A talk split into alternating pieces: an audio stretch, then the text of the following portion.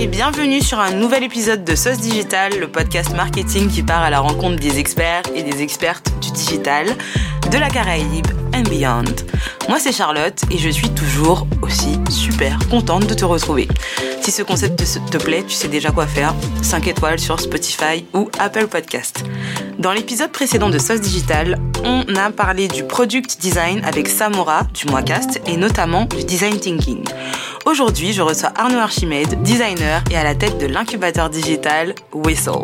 Son nom vous dit sûrement déjà quelque chose puisque c'est aussi le premier invité de The Sauce, la portion euh, anglaise euh, de ce podcast qui part à la rencontre de personnes afrodescendantes, caribéennes et issues de la diaspora qui parlent anglais et qui kiffent le faire.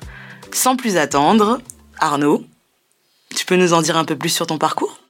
Yes, bah, donc Arnaud Archimède, hein, comme, euh, comme tu viens de l'énoncer, donc Yes. cofondateur de Whistle euh, et designer et programme manager à la fois. Donc deux casquettes différentes dans le monde pro, entre guillemets. Ouais. Euh, et pour t'en dire plus euh, sur mon parcours, bah écoute, je remonte très loin, mais j'ai commencé à Gerville-Réache et c'est important dans cette histoire. Oui, Bastère. Bastère. Encore. Voilà. Et puis ensuite, j'ai dû partir comme beaucoup euh, d'entre nous à Paris, euh, où j'ai fait des études de design dans une euh, école qui s'appelle Strat, école de design, qui est assez réputée pour le design automobile. C'est ce que je voulais faire à la base. Ouais. Puis j'ai fait finalement du design d'interaction. Voilà, pour la petite histoire, pour ceux que ça intéresse. Euh, et puis ensuite, ben, pendant ces études, j'ai pu partir aussi un petit moment à Barcelone, découvrir une autre culture design, une autre approche. C'était très enrichissant aussi. Et puis vient le moment où il faut commencer à bosser. et là, ben, du coup, j'ai pu euh, travailler chez PSA, Peugeot Citroën, aujourd'hui ça s'appelle Stellantis. Ah ouais Voilà, Ça fait combien de temps? Ça fait peut-être deux ans que ça s'appelle Oh, Stellantis. waouh, c'était un rebranding euh, silencieux. Un rebranding Covid, ouais. Bien vu. Et du coup, j'ai pu travailler sur leurs véhicules autonomes et sur toutes les technologies embarquées qu'ils ont dans leur prochain cockpit. Ok. Euh, j'ai bossé aussi chez Evaneos euh, comme designer de service et UX. Vous allez entendre plein d'acronymes à côté de designer. Mais, Il va euh, expliquer tout ça, vous ouais, inquiétez je vais pas. essayer. Euh, et du coup, je bossais à la fois sur leur site public que vous pouvez consulter aujourd'hui, mais aussi je faisais de la R&D pour les aider à se réinventer en même temps qu'ils se développaient en tant que, que start-up. Ok. Et puis j'étais en agence pendant un certain nombre d'années euh, et là j'ai pu ben, l'avantage de l'agence c'est que tu peux découvrir plein euh, d'industries différentes, Mm. de clients différents et donc là c'était euh, ben, chez l'assureur, chez AXA par exemple, dans le luxe avec Urban Decay ou Dior, euh, chez Orange dans les télécoms, les transports publics avec la RATP et puis c'est chez eux, chez Aigo que je suis passé euh, de donc Aigo c'est le nom de l'agence hein, que je suis passé du coup de designer à programme manager donc j'ai changé de métier en cours de route. D'accord. Voilà. Et puis en parallèle de tout ça, de ces activités pro, et ben j'avais d'autres activités pro elles aussi. J'étais aussi graphiste dans une asso de, de jeunes antillais. J'étais animateur d'ateliers autour du graffiti et du street art pour des grandes compagnies, donc euh, Adidas, Make Up Forever, Red Bull. Et puis j'étais aussi musicien pour des artistes locaux. Euh, mais aussi avec un groupe que j'ai pu cofonder. Euh, et surtout, ce qui m'arrivait, euh, bah, à côté de tout ça, j'accompagnais aussi des startups, des jeunes startups qui démarraient leur activité. Et je les accompagnais dans la définition et la concrétisation de leur tout premier concept. Donc avec une approche design qu'on aura largement le temps de définir aujourd'hui.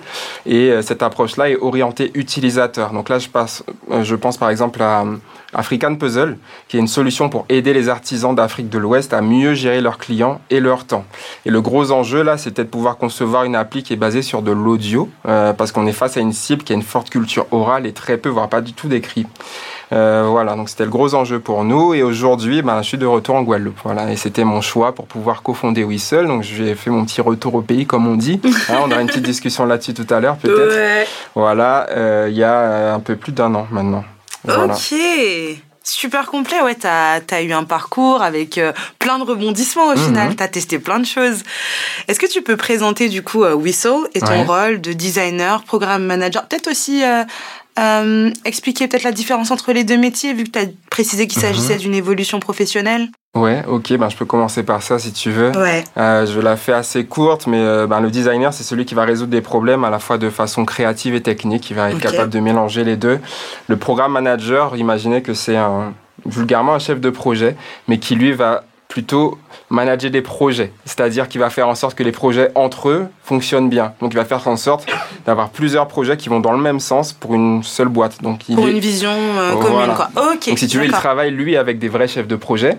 C'est le chef de projet des chefs de projet. Ouais, c'est un peu ça. Ok. Comme la police des polices, mais pour les projets, tu vois. Ok, j'accepte la comparaison. Euh, et du coup, euh, Whistle est donc ton rôle de designer slash programme manager. Ok, donc Whistle, c'est le premier et certainement le seul incubateur en ligne qui accompagne les Caribéens localement présents ou de la diaspora de l'idée jusqu'à une preuve de concept de leur solution avec une approche design. Et quand je dis Caraïbes, je parle de la Caraïbe francophone, anglophone, néerlandaise et pourquoi pas hispanophone un peu plus tard. Et puis euh, à côté de, cet aspect incubateur, on est aussi une agence qui propose du conseil et du management de projet par le design. En gros, on va toucher à la fois des entrepreneurs et porteurs de projets, mais aussi des acteurs publics ou privés. Voilà. Et j'ai deux cofondateurs avec moi, donc euh, Alvin et Kimberley, qui sont respectivement eux designers euh, plus orientés euh, sur les mouvements du corps. Là, je parle d'Alvin. Il est aussi fondateur d'ailleurs de Body Scratch. Euh, Ouais. Donc c'est une, une entreprise tech euh, où il apprend en fait aux enfants à coder par la danse. Voilà. Très intéressant. Original et super intéressant. Je pense que ça a un gros On doit potentiel. passer de bonnes journées. Hein. Ouais, je pense aussi. Et Kim, elle, qui est spécialiste du marketing digital, avec une forte appétence pour la culture, et d'ailleurs, elle est fondatrice du, du magazine Caribert, qui est très suivi sur nos territoires. Oui. Et donc, du coup, dans Whistle, mon rôle de cofondateur, euh, finalement, bah, c'est comme mes autres cofondateurs, c'est d'être à la fois sur de l'administratif, euh, de la représentation, de la com, de la production pure et dure. Donc, je fais encore du design au quotidien. Ça te Ah, plaît? Ça me plaît, j'aime bien, ouais, dans une certaine mesure, c'est cool. aussi du management d'équipe et puis surtout assurer la vision parce qu'on a beaucoup de grands projets pour la Caraïbe et mettre tout ça en ordre de marche, que ce soit concret parce qu'on a une vraie culture de la preuve chez nous. On veut pas avancer trop de choses sans preuve, c'est important et, et donc voilà, nous on est là pour rendre tout ça concret. Ok, ben, très belle mission et c'est tout ce que je vous souhaite. C'est marrant d'ailleurs que tu aies mentionné Caribert parce que j'ai un compte Instagram où je partage euh, mes dessins. Mmh, Euh, révélation. ouais, qui restera secret. Et une fois, euh, Kimberly avec euh, Caribert m'a reposté, donc j'étais honorée. Je pense pas forcément qu'elle s'en souvienne, mais enfin, j'ai trouvé que c'était c'était super fort parce qu'en fait j'ai découvert ce compte pendant la pandémie et euh, du coup bah découvrir une page Instagram qui recense toutes les œuvres qu'il y a dans la Caraïbe, qui est aussi une forme d'actualité, ça m'a grave touchée en fait. Ok. Pourquoi un incubateur pour euh, Whistle Euh, pour tout te dire, l'incubateur pour nous c'est la V0 de Whistle. Je disais qu'on avait beaucoup de grands projets et qu'il fallait leur donner une forme très concrète. Ouais. Euh, et en réalité, nous, ce qu'on veut vraiment créer, c'est la première école de design caribéenne qui est capable de rassembler et d'accompagner des entrepreneurs, des étudiants et des acteurs publics ou privés. Et en réalité, il y a trois choses qui comptent vraiment pour nous et qui nous ont amenés à passer cette première étape. La première chose, c'est, comme je te disais tout à l'heure, amener des preuves de la nécessité du design dans la création d'un futur qu'on peut dire désirable pour la Caraïbe. Et pour ça, il faut amener des preuves tangibles que c'est possible et plus rapidement qu'on ne le pense. C'est l'un des apports du design. Ouais. Ensuite, c'est créer une génération d'exemples et de personnes qui s'investissent au pays, et j'évite volontairement le terme de retour au pays, qu'on a, a évoqué tout à l'heure, qui est pour moi un peu trop galvaudé. Tu peux expliquer pourquoi un peu? Ouais, parce que c'est un terme qui peut être un peu culpabilisant euh, et qu'on a Ouais. du mal à vraiment définir. Aujourd'hui, quand on parle de retour au pays, on s'imagine tout de suite que c'est absolument venir habiter en Guadeloupe, dans la commune où sont tes parents, et essayer de te Tu démerder comme tu peux. Oui. Voilà. Euh, et pour nous, c'est un sens plus large que ça. Euh, rentrer au pays, c'est investir euh, du temps, euh, pourquoi pas de l'argent. Tant mieux si on a ta présence, mais en tout cas que tu aies, une- tu aies un impact en fait sur chez toi. Et quand je dis chez toi, nous on pense à l'échelle caribéenne. Donc si tu as de l'impact à Trinidad, pour nous tu as réussi ton retour au pays. Même si tu ouvres un podcast qui, qui invite des Trinidadiens, ça marche en réalité. Ouais. On n'est pas là que pour euh, bah, rentrer. Tu peux très bien rentrer et finalement ne rien faire de spécial. Pour moi, ça n'a pas plus de place que quelqu'un d'autre qui est plutôt loin, qui a fait d'autres choix dans sa vie, mais euh, qui, voilà, qui, qui a un impact. Ouais, je suis complètement d'accord et je trouve que c'est intéressant que tu en parles. C'est parce que c'est important de pallier à la fuite des cerveaux, euh, de mettre des choses en place. Mais je voudrais que le débat autour du retour au pays soit un peu plus honnête en fait et plus ouvert pour qu'on s'y prépare.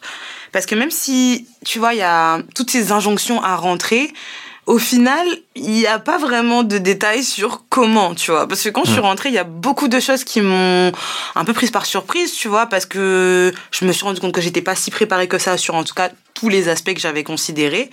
Euh, ne serait-ce que, par exemple, euh, énormément euh, de, de, personnes qui retournent vivre chez leurs parents, pas forcément par choix, mais plus pour des raisons financières, parce que, mhm. ben, rentrer revivre en Guadeloupe, ça a un coût, surtout quand tu dois t'assumer seul. Et au final, en fait, c'est un débat qui s'arrête à est-ce que tu devrais le faire ou pas? c'est ça. Et pas concrètement, est-ce que tu en as les moyens ou même l'envie? Oui, c'est assez binaire aujourd'hui comme discussion. pour l'instant, je trouve ça dommage, mais c'est déjà bien qu'elle existe cette discussion. Je trouve que c'est un bon premier point. Mais euh, voilà, le, risque, c'est que ça devienne culpabilisant et que ça, bah, ça crée des retours ratés, en fait. Ouais, rentrer au pays, c'est déjà avoir les moyens de le faire. Et euh, ouais. Du coup, tu en étais aux trois éléments euh, qui sont le plus importants pour vous. Et oui, et le troisième élément, ben, c'est amener en fait des, des, vrais projets qui se concrétisent et qui ont du succès. Donc pour créer ces exemples-là qu'on évoquait tout à l'heure. Ouais. Et pour nous, dans un premier temps, ça va passer par l'entrepreneuriat pour pouvoir dynamiser le marché, créer des nouvelles références, aller au-delà de ce qu'on veut bien nous proposer. On va aller chercher nous-mêmes. On a vraiment cette euh, logique-là.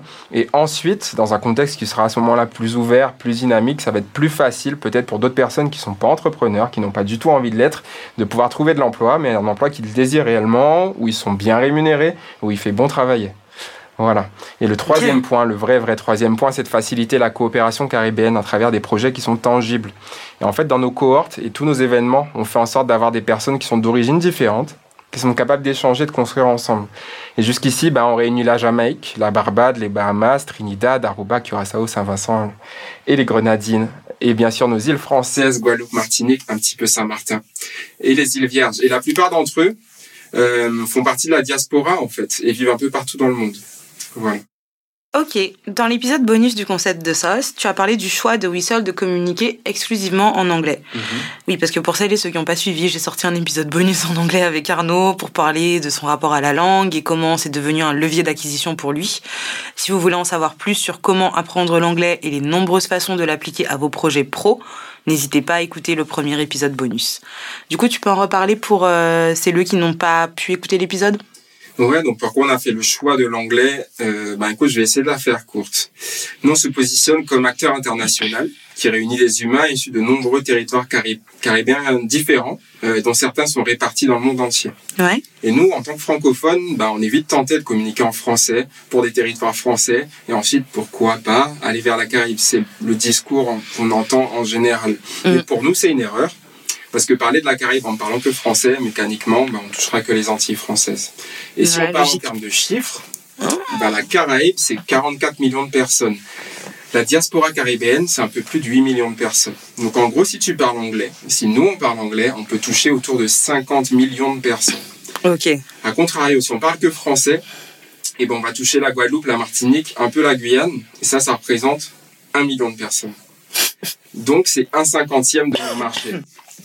Et donc, si on doit faire un choix éclairé et pragmatique, eh ben, on parle anglais. Et donc, chez Whistle, on parle anglais. Très clair. Je pense que même c'est une, une, décision business pardon, qui est très très smart. Euh, quels sont tes cinq outils digitaux indispensables du quotidien? Ben écoute, en bon caribéen, WhatsApp. Yeah. Voilà.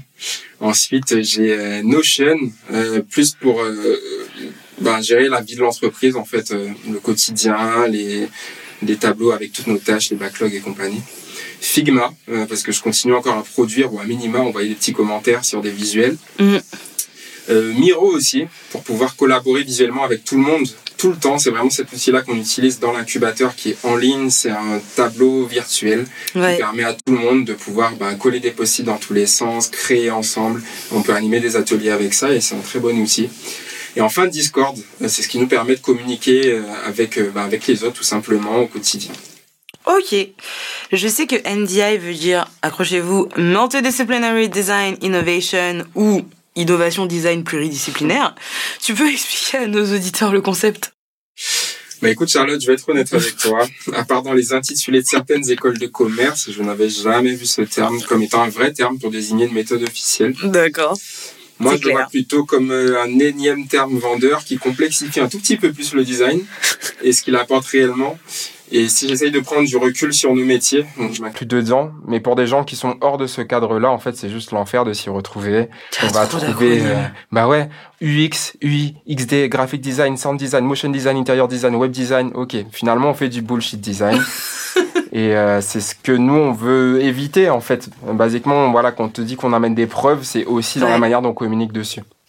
Et euh, donc le design, en tout cas pour nous au sens industriel du terme, c'est être capable de résoudre les problèmes d'autres humains et y amener des solutions qui sont innovantes, créatives, équitables et belles si possible. Et ça peut prendre plein de formes différentes. Et à ce moment-là, on peut parler de services, de logiciels, de produits, d'affichage, de sons, etc. Mais vraiment, la base, c'est de résoudre des problèmes en fait. D'accord. Ouais, très clair. Et du coup, concrètement, c'est quoi le design thinking alors mhm. C'est quand même un peu le sujet de l'épisode. Aujourd'hui, c'est le terme qui est reconnaissable, qui est googlable, euh, parce que ça répond à une méthode qui a fait ses preuves depuis les années 80, voire début des années 90, grâce à une société qui s'appelle IDEO et qui est devenue l'agence de référence dans le domaine. Mhm. Et en gros, ben, si tu veux, c'est une méthode d'innovation collective qui se fait en cinq étapes, euh, qui reprennent un peu le procédé des designers, mais qui le mettent au service du business. Donc en gros, euh, ben, tu pars en fait de la, des besoins de tes utilisateurs euh, à travers ce qu'on appelle la recherche utilisateur. Donc c'est vraiment le moment où tu maîtrises un peu l'art de poser les bonnes questions pour éviter tes propres biais et aller chercher la réalité des personnes pour, pour qui pardon, tu conçois, comprendre leur quotidien. Ensuite, tu vas analyser toutes ces données-là, euh, qui sont souvent exploratoires, et euh, tu vas définir bah, quel est ton vrai problème finalement, à quoi tu veux réellement répondre avec ta solution. Et à partir de là, ben, il y a plein de petites sous-méthodes qui vont te permettre d'être créatif, de sortir le meilleur de toi-même et de ton équipe. C'est ce qu'on appelle l'idéation. Et ensuite vient le moment où tu vas devoir rendre tout ça tangible à travers un prototype. Ok. Et ce prototype, si tu le gardes pour toi, ben, sert pas à grand chose, tu as un marché, et donc du coup, tu vas aller voir tes utilisateurs, en testant, donc ça c'est la cinquième étape, le test, euh, ton concept avec de vrais utilisateurs et pour avoir des premiers retours. Et le tout là, tu dois l'imaginer comme étant vraiment une boucle itérative qu'on doit être capable de répéter plusieurs fois. D'accord, très clair. Et en réalité, chez Whistle, ben écoute, on mélange plusieurs méthodes. Il y a effectivement le design thinking qui correspond un peu plus à nos valeurs en tant que designer. Vraiment, c'est notre truc, quoi. Euh, mais on, on, mélange un peu ça aussi avec euh, du lean startup, et certaines composantes des méthodes agiles, en particulier le Scrum. Et, et, surtout, en fait, on ajoute notre petite sauce à nous, qui est notre sauce locale, qui fait que tout ça peut fonctionner chez nous. On évite de répliquer euh, bêtement ce qui fonctionne ailleurs. Tout est une question de sauce. Prochaine question sur le profil de tes clients. Ils sont plutôt mhm. en Guadeloupe, dans la Caraïbe, en France hexagonale ben écoute, euh, ils sont issus de nombreux territoires caribéens euh, que j'ai cités un peu plus tôt, dont la Guadeloupe, la Martinique et la Guyane. Et nombre d'entre eux sont de la diaspora. Donc en fait, tu vas les retrouver en Europe, en Amérique du Nord et même jusqu'au Qatar. voilà. Ok, il n'y a pas de frontières quoi. Non. Euh, quelles sont les différentes façons de pratiquer le digital dans la Caraïbe? Par là, j'entends, est-ce que tu as pu identifier des tendances mais écoute, pour l'instant, de façon assez courante, ce qu'on voit, c'est euh, plutôt pour la communication. Parfois, on voit des initiatives autour des services de paiement ou des démarches en ligne, euh, qui sont obligatoires, en tout cas pour les territoires francophones. Mhm. Euh, et puis, il y a quelques embryons qui commencent à grossir vraiment autour du e-commerce, mais avec nos contraintes locales à nous. ou sinon, plus pour le tourisme et la gestion des réservations. En fait, ce qui est rassurant, c'est qu'on entend de plus en plus parler des crypto-monnaies. Par exemple, Senkis et Nevis adoptent officiellement le Bitcoin comme une monnaie légale. Nice. Et ouais. Et la Barbade, elle, qui a créé une ambassade dans le métaverse, et on parle même de tech dans l'art en fait et la culture. Et là, je fais un petit clin d'œil à, Kim, Kimberley de Mani, euh, qui organise en fait un événement caribéen en ligne sur le sujet en mars prochain. Donc, si vous voulez vous y inscrire, ça s'appelle The Epicentrum sur Instagram. Ok, ouais, on mettra euh, le lien dans la description de l'épisode. Et donc passons aux choses à éviter. Quels sont les a priori en ce qui concerne le design thinking? Les choses à éviter? Mmh, bah écoute, il y a certaines étapes du design thinking, en particulier la recherche utilisateur que j'ai déjà un peu mentionné, mais en fait parfois c'est un peu confondu avec des études de marché ou du diagnostic terrain. Euh, on peut en parler dans, si on veut en, en parler pardon en langage institutionnel. Ouais. Et en fait c'est une approche qui est vraiment singulière parce qu'elle consiste à aller poser des vraies questions à de vraies personnes. Donc tu passes un temps de qualité à observer, à questionner, à analyser des comportements. Ok. Et du coup, bah, savoir poser les bonnes questions sans amener de biais, c'est tout un art et voilà, ça répond à une, un certain nombre de sous-méthodes qui sont très importantes à, à, comprendre en fait pour vraiment faire une bonne recherche utilisateur. Et tout ça, ça demande en plus d'accepter de mettre de côté tout ce qu'on pense savoir euh, et pour trouver les meilleurs points de contact en fait avec ta cible. Par exemple, tu vois, si tu as une idée euh, de création de poudre protéinée à base de produits locaux, c'est génial, mais tu vas pas aller demander est-ce qu'une poudre protéinée locale vous intéresserait, oui ou non? Voilà. J'adore les exemples euh, des designers dans ce podcast. bon, en fait, toi, tu vas plutôt aller euh, chercher à comprendre en fait le rapport que tes utilisateurs ont à la nutrition, au sport, aux produits locaux. Ouais. Donc voilà, tu vas un peu comprendre tous ces tous ces usages-là, ces sous-usages qui existent. Et ensuite, tu vas aller observer comment ils fonctionnent à la salle de sport, à la maison, au café. Et dans tout ça, tu vas voir si finalement le plus pertinent, c'est pas de créer, une, enfin, c'est peut-être pas de créer une poudre protéinée, mais ça peut être, par exemple, de créer un livre de recettes protéinées avec tes fruits et légumes. Ça peut être une app qui va calculer tes apports en protéines, mais spécialisée pour nos fruits et légumes. Et finalement, qu'est-ce qui est le plus pertinent pour tes utilisateurs à toi et leur quotidien à eux? Voilà. Oui, surtout que, enfin, je, je, repars sur l'exemple que tu as mentionné au début. Mhm. Donc, en gros, leur poser la question de but en blanc. Je pense qu'il y a très peu euh, de personnes qui se rendent compte que, ben, quand tu as une idée euh, innovante, justement, ouais. il s'agit de voir aussi comment est-ce que tu vas ramener euh, tes potentiels utilisateurs autour. Et ça. ça peut pas être juste en leur posant la question. Surtout que. Ce serait trop facile. en fait, poser la question, on s'en rend pas compte, mais c'est dangereux parce que, contrairement à ce qu'on pourrait croire, les gens sont la plupart du temps assez gentils avec toi.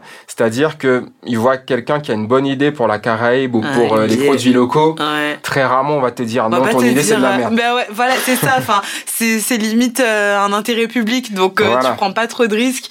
Et en soi, en fait, je pense que c'est intéressant de le distinguer parce que du coup, c'est cool d'avoir des feedbacks positifs sur son idée, Mhm. mais pour qu'elle aboutisse vraiment, faut avoir des feedbacks tangibles. Exactement, et surtout des feedbacks de personnes qui sont capables de payer ce que tu vas offrir. Parce que quand bien même tu demanderais à des potes ou des potes de potes, bah, ils seront très gentils avec toi, c'est très cool, tu auras une super Ouais. idée sur le papier, mais que personne n'achètera. Ouais, c'est vraiment à éviter du coup. Mm. A contrario, euh, quelles sont les étapes clés d'une démarche de design thinking réussie? Eh ben écoute, la base de base, c'est cette recherche utilisateur qu'on vient d'évoquer. Pour moi, c'est la clé. En fait, si elle est bien menée, elle peut t'ouvrir vraiment des opportunités qui sont assez incroyables pour pouvoir pénétrer ou comprendre ton marché, en fait. Parce Ouais. que tu connais par cœur tes utilisateurs, tu es le meilleur spécialiste de tes utilisateurs. Et ensuite, tu as une autre, euh, un autre aspect de la recherche qui s'appelle le test. Et c'est vraiment ce moment où tu vas vraiment mettre ta solution entre les mains d'autres humains que toi ou tes amis, justement. Et, euh, et en fait, ce sont des étapes clés pour moi où tu vas sortir de ta chambre et tu vas aller voir d'autres personnes pour casser tes propres biais et on en a tous en fait. Oui, et puis bah c'est c'est déjà des, des éléments qui apportent énormément de valeur euh, dans une démarche de création d'entreprise. Mais concrètement, quelle est la valeur ajoutée du design thinking pour les entrepreneurs euh, qui ont déjà un business? Et ben pour un entrepreneur, le mieux, euh, c'est que tu peux connaître tes utilisateurs par cœur. En fait, tu es toujours capable euh, de proposer des bonnes solutions à leurs problèmes et au bon moment. Et quand on est tout seul sur un projet, ça c'est une, c'est une autre vertu, mais tu es seul face à ton idée, euh, face aux difficultés aussi de l'entrepreneur, Mm. bah finalement pouvoir revenir à l'essentiel, qui sont les gens pour qui tu conçois, ça n'a pas de prix, ça peut te rassurer, et ça va te donner une confiance en toi qui est assez phénoménale.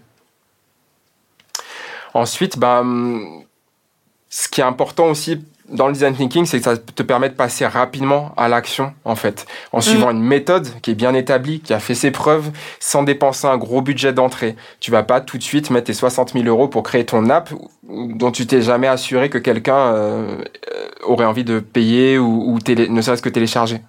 Ouais, donc ça participe à avoir des garanties sur le retour sur investissement, donc la rentabilité potentielle de ton idée, ce qui est très important. C'est très important, surtout quand tu as des moyens qui sont assez limités, quoi. C'est clair. Et au début, euh, c'est compliqué. Et justement, parlant de moyens, bah, ça te permet en tant qu'entrepreneur de pouvoir créer rapidement des preuves que ce que tu fais peut fonctionner. Et ça, en fait, c'est assez clé pour des investisseurs, qu'ils soient publics ou privés. C'est ce qui va te permettra de lever tes premiers fonds, pourquoi pas. encore une fois, c'est c'est encore hyper important parce que enfin j'aime beaucoup que tu parles euh, des, des chiffres de l'aspect financement et tout parce que c'est une partie très importante du projet. Et en tant qu'entrepreneur on peut parfois être désemparé sur les solutions qui sont à notre disposition pour maîtriser cette partie euh, parce qu'on n'est pas on n'a pas un master en comptabilité sous le sous le bras tu vois. Donc euh, je trouve que c'est très intéressant. Est-ce que tu as d'autres exemples euh, particulièrement de comment associer peut-être design thinking et marketing digital Ben écoute, je pense que nos, deux euh, domaines de compétences euh, travaillent pour les mêmes personnes, pour des humains. Et en fait, bah, Je croyais que t'allais dire des gens qui ont des problèmes. des gens qui ont des problèmes. Aussi, on en a tous.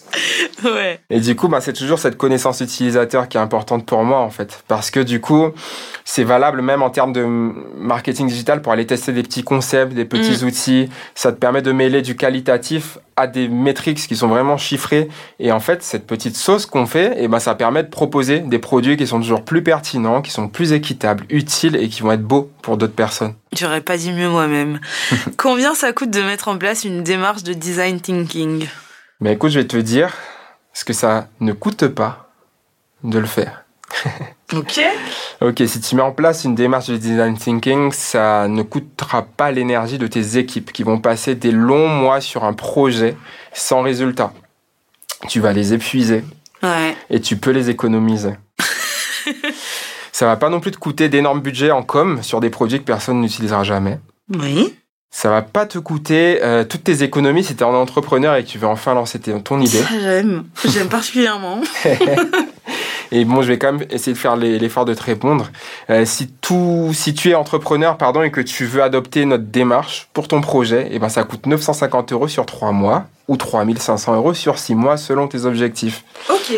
Et par contre, si tu es plutôt une PME, euh, un groupe ou une institution, tout dépend de tes objectifs, de la maturité de ton organisation et de ton management. En fait, on n'en parle pas beaucoup, mais sans ces éléments-là, ces piliers-là, bon, on va surtout brasser de l'air, en fait, avec une démarche comme celle-là. Je suis assez d'accord. Et en fait, ce que je trouve qui est très parlant, du coup, depuis le début de ce podcast, c'est que les seules personnes qui ont répondu à cette question en mentionnant ces espèces d'économies d'échelle en fonction du profil du client, bah, c'est que des designers. Donc, j'ai envie de te demander, voilà, ah parce que souvent, en fait, c'est euh, ah, je sais pas, oh, ça dépend. Et en fait, bah, du coup, Samora et toi, vous êtes les seuls qui m'avaient répondu en fait ça dépend mais qui m'ont expliqué pourquoi. Mhm, mhm. et je pense que c'est tellement lié à votre expertise en fait. C'est je trouve ça fou. Euh, donc revenons à nos moutons. Euh, oui je voulais te demander où est-ce qu'on peut trouver des ressources sur le design thinking? Bah écoute, la vraie référence, c'est IDEO. En fait, aujourd'hui, en tant qu'agence, ils font plus grand-chose hein, de très concret. Mhm. Mais par contre, ils ont pour mérite d'avoir quand même popularisé la méthode. Euh, et donc, du coup, vous pouvez aller sur leur site ou sur IDEO U, qui est en fait leur espace plutôt éducatif. Euh, et puis sinon, si vous voulez les mêmes choses, mais vraiment adaptées à chez vous, parce que vous êtes caribéen, et ben il y a Whistle, qui est un incubateur super. Voilà. du coup on va passer à la story time quelle est ta meilleure anecdote ou ta pire expérience avec Wesson bah écoute, tu vas être déçu parce que j'ai pas encore de pire expérience, ou alors c'est que je relativise beaucoup. ouais très corporate comme réponse hein Toujours très corporate. Mais je vais te raconter la meilleure pour l'instant. Puis je reviendrai pour la pire. d'accord Ok. Du coup, bah, Alvin, mon cofondateur, et moi, on est cousins. Deuxième révélation. que de secrets sur Whistle dans ce podcast Et en fait, on parle de design depuis qu'on est tout petit, euh, depuis qu'on a à peu près 9 ans. Alors, il a deux ans de plus que moi, donc euh, voilà, je vous Mhm. laisse calculer. Euh, Non, en c'est pas quel âge tu as, donc. non, parce que tu t'es présenté et tout, mais real talk, on se connaît pas à ce point, tu ça fait un peu trop de révélations pour aujourd'hui. vois. Ouais, et puis révéler ton âge, c'est révéler le mien. Donc du coup, en fait, Alvin et moi, un jour sur un trajet, où on allait voir notre grand-mère, on a parlé d'éducation, de design, un peu de la Caraïbe. On s'est dit qu'on aurait aimé la chance, en fait, d'avoir le choix, nous, euh, de pouvoir faire nos études dans la Caraïbe si on le souhaitait. Alors je pense que de toute façon, on serait parti, parce qu'on avait envie de voir ça. Ouais. Mais avoir le choix, c'est important. Ouais. C'est vraiment important. Euh, et donc du coup, après avoir eu cette petite discussion, bah, en tant que bon designer, on a programmé une première séance de travail dans un Starbucks à Châtelet-Les Halles, pour ceux qui connaissent. Euh, et on s'est donné pour défi de dessiner un peu ce à quoi ressemblerait notre fameuse école, puisque c'est ce qui a émergé en fait de la discussion. Ouais. Et on devait trouver un peu ses grandes caractéristiques, les composantes essentielles. Et puis devine quoi, bah, au bout de cinq minutes, on a fait quasiment le même dessin, trait pour trait. Et depuis, en fait, c'est quelque chose qui nous suit, qui nous anime. Ouais. On n'a jamais vraiment arrêté de bosser ensemble pour nourrir cette vision. En fait, on a été une association pendant deux ans qui existe encore, euh, voilà, qui accompagnait déjà des entrepreneurs caribéens. Et puis maintenant, on est un incubateur. Demain, on sera une école et il y a encore plein d'autres projets qui arrivent. C'est trop chou. J'aime trop euh, les projets familiaux comme ça, ça me rappelle Acero la production avec euh, Cindy et Jennifer. euh, alors, je lisais un rapport sur les chiffres clés du digital dans la Caraïbe et il y a une partie que j'ai particulièrement retenue. On va pas se mentir, elle m'a fait un peu rire. C'était que dans la Caraïbe, il y a encore trop de paroles et pas assez d'action. Qu'est-ce que tu en penses? Ouh, question dangereuse. Euh, ben écoute, au-delà du digital, euh, je pense que c'est aussi valable qu'on parle de coopération et même qu'on parle de Caraïbes plus globalement. Ben écoute, je vais pas blâmer les acteurs qui sont déjà là-dessus parce que ben, ce sont des, des, projets qui sont des sujets pardon qui sont pas faciles à mener en fait. Non. Quand tu as 80% de nos compétences qui sont parties ailleurs, mm. sur un autre territoire, qu'on a un héritage culturel et autres qui est assez lourd, ouais. qui nous a rendu en fait finalement très dépendants de nos pays de, de rattachement. Mm ben en fait, on veut souvent répliquer tel quel ce qu'on voit ailleurs, en espérant que ça marche pareil. Et souvent, c'est la désillusion. Donc, ce qui manque, selon moi, sont des acteurs de référence qui sont clairement identifiés, qui ont des méthodes claires pour Mhm. pouvoir avancer, euh, qui ont une vraie connaissance aussi des métiers du digital. Et, et- y compris, enfin, là-dedans, j'inclus aussi les financeurs du développement, qu'ils soient publics Oui. ou privés. En fait, c'est important Ouais, que ouais. ceux-là aussi aient cette formation. C'est nécessaire. Oui, pour identifier sur qui ils peuvent compter, comment choisir euh, ses représentants, quoi. Exactement. Et comment bien dépenser les sous, c'est aussi important, c'est le nerf de la guerre. Ouais. Et ben du coup, je vais prêcher pour ma paroisse, mais je pense que le design peut amener un peu euh, sa pierre à l'édifice dans tout ça. Mais je pense qu'on est sur la bonne voie, plus globalement, et je reste assez optimiste. Je pense que le changement est lent, mais il existe, il est en cours. Oui, merci. Enfin, merci de- d'en parler parce que je pense que ça passe aussi par des initiatives comme comme la tienne qui, au final, vont au-delà euh, des barrières géographiques et linguistiques Mhm. euh, pour partir à la conquête euh, de, de nos territoires. Et il y a quelque chose justement, tu disais sur le fait de prouver, qui est très vrai aux Antilles et plus particulièrement en Guadeloupe, Mhm. c'est que la reconnaissance que tu auras à l'extérieur de la Guadeloupe t'apportera le respect en Guadeloupe. Real talk. c'est ça. Euh, donc, est-ce que tu peux euh, peut-être donner des exemples de comment Whistle facilite la mise en place du digital sur nos territoires? Ouais, carrément. Bah écoute, nous on va surtout faciliter la coopération caribéenne autour de projets concrets. Et en fait, on va aller au-delà des volontés politiques autour de ça. Et ces projets, en fait, ont parfois des composantes digitales. Et ces composantes-là, on va les rendre le plus pertinentes possible pour des humains, euh, bah, simplement les humains pour qui elles sont conçues, en fait. Et le tout avec une méthode, du suivi, de la pratique et des intervenants de qualité. Merci Arnaud, c'était très complet. Mhm, Donc, je euh, t'en prie, on merci à toi. Merci. On fait que se remercier. Non, toi. je vais jamais la sortir euh, cette conclusion. Donc, euh, on arrive à la conclusion de l'épisode. Donc, j'ai essayé de, de résumer du coup les points clés de ce que tu as partagé. Donc, la mission de Whistle montrer que le design peut propulser l'impact des projets dans la Caraïbe et renforcer la collaboration entre les territoires et la diaspora. Pour rappel, le design thinking est une méthode d'innovation collective en cinq étapes. En premier, on a la recherche utilisateur, ensuite la définition du problème, puis la phase d'idéation, le prototype et enfin le test. C'est une démarche itérative, donc ça veut dire que tu peux la répéter plusieurs fois. Pour mettre toutes les chances de ton côté, soigne bien ta recherche utilisateur. On, on ne le dira jamais assez et Samora en a parlé aussi dans euh, l'épisode sur l'UI et l'UX. Tu connais pas tes utilisateurs en fait. Tu sais pas qui c'est, donc faut passer du temps à les découvrir, à leur parler et à comprendre les choses selon leur point de vue. Et c'est une démarche qui n'est pas à confondre avec les études de marché ou le diagnostic terrain. Ensuite, n'hésite pas à utiliser des outils de visualisation comme Miro, je mettrai le lien dans la description, pour donner vie à ton projet. Comme tu le sais, en digital, le choix des bons outils est une étape importante, voire obligatoire. Le design thinking te permettra donc de bien connaître les utilisateurs de ton produit ou service, parce que c'est pas un truc qui marche seulement pour les produits, d'être en mesure de proposer des solutions qui leur correspondent réellement et surtout de passer à l'action plus rapidement. C'est good? Parfait, à gérer. Arnaud, merci encore d'avoir accepté cette invitation. Si tu me remercies... Non, je rigole. Qui aimerais-tu voir passer dans ce podcast?